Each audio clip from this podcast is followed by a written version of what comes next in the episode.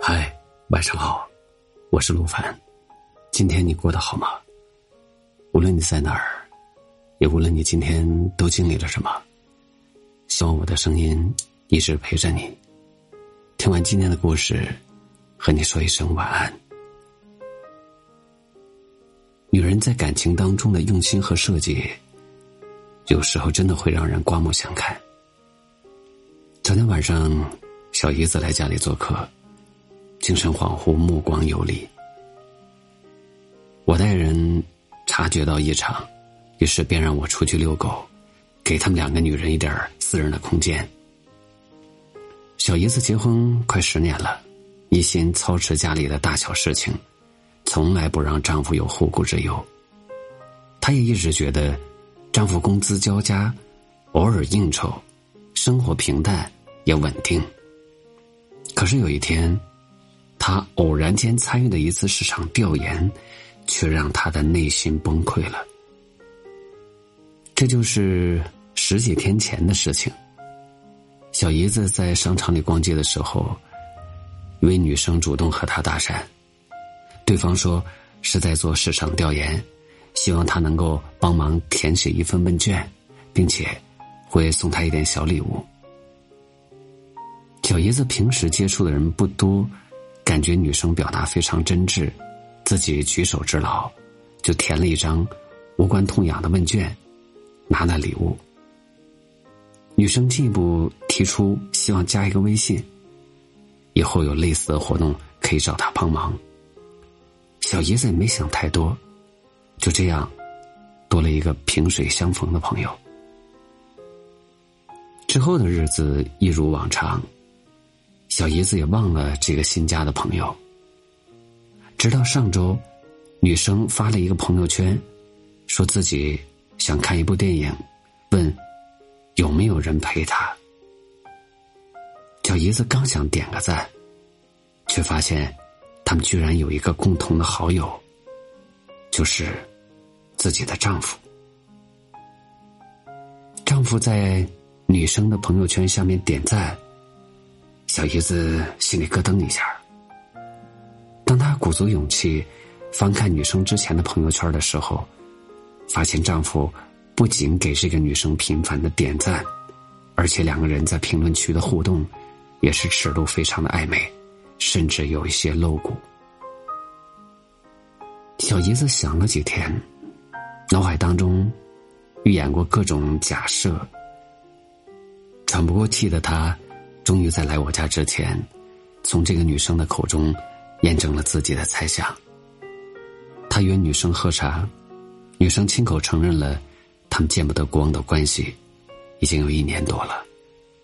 女生不甘心只做背后的小三儿，她希望挤走小姨子，登堂入室，做女主人。而那场市场调研的戏码，并不是什么偶遇。而是小三的精心设计。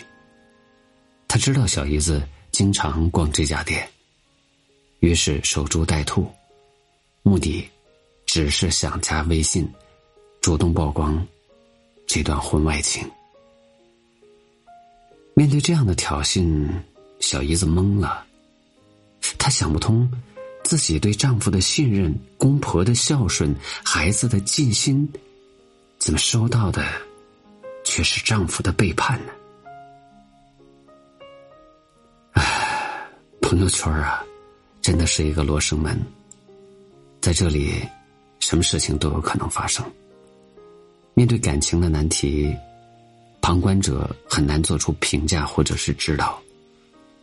有人形容第三者是打不死的小强，不管你怎么努力，旧的小强离开，总会有新的小强出现。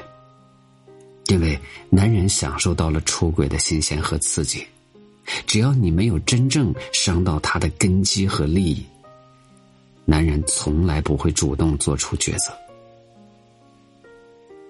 两性的世界里，不是你全心的付出就能换来对方的理解和心疼。爱别人，永远需要承受失去的风险，但是爱自己，是一生的财富。事到如今，我只希望他能明白，男人一直隐藏着外遇，至少利益的权杖还握在他的手里。作为女人，多为自己想想，才不至于在婚变的时候没有退路。而现在斗志满满的小三儿，你真的以为成为女主人就会获得幸福了吗？很大概率，你爱慕的这个有房有车的男人会净身出户，即使带给你部分的财产，你所要承接的，也是这个男人背后琐碎复杂的家庭生活和男人再次背叛的风险。好，今天就聊到这儿。我是陆凡，祝大家晚安。黑夜漫漫，却漫不过孤独。寂寞是你回赠我的礼物，你的狠心冰冷刺骨，脆弱的我捂着被子偷偷哭。回忆残酷，心情无法平复，眼泪就像断了线的珍珠。你却不懂情为何物，我的心被你推入深谷，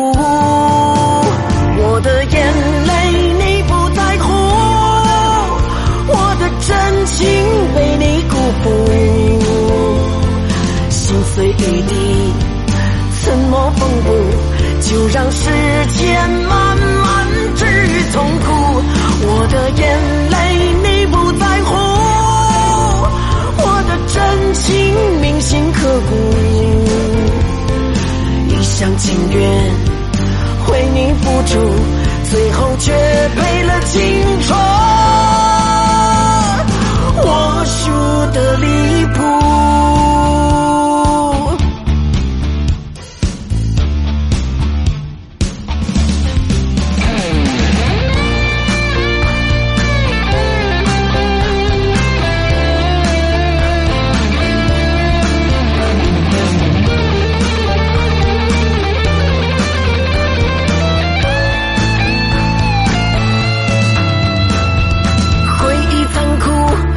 心无法平复，眼泪就像断了线的珍珠，你却不懂情为何物，我的心被你推入？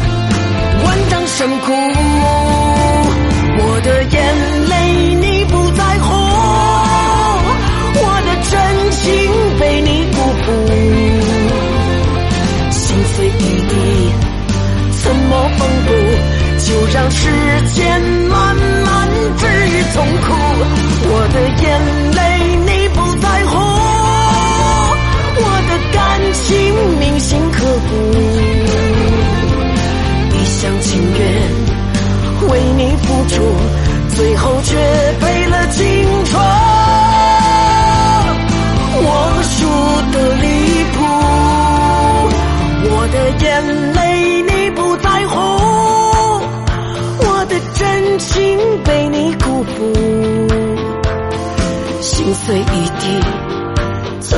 缝补？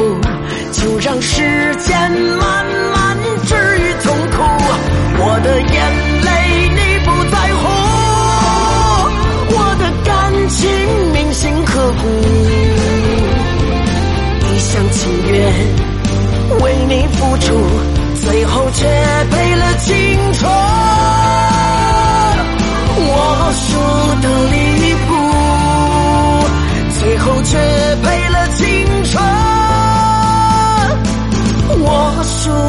离谱。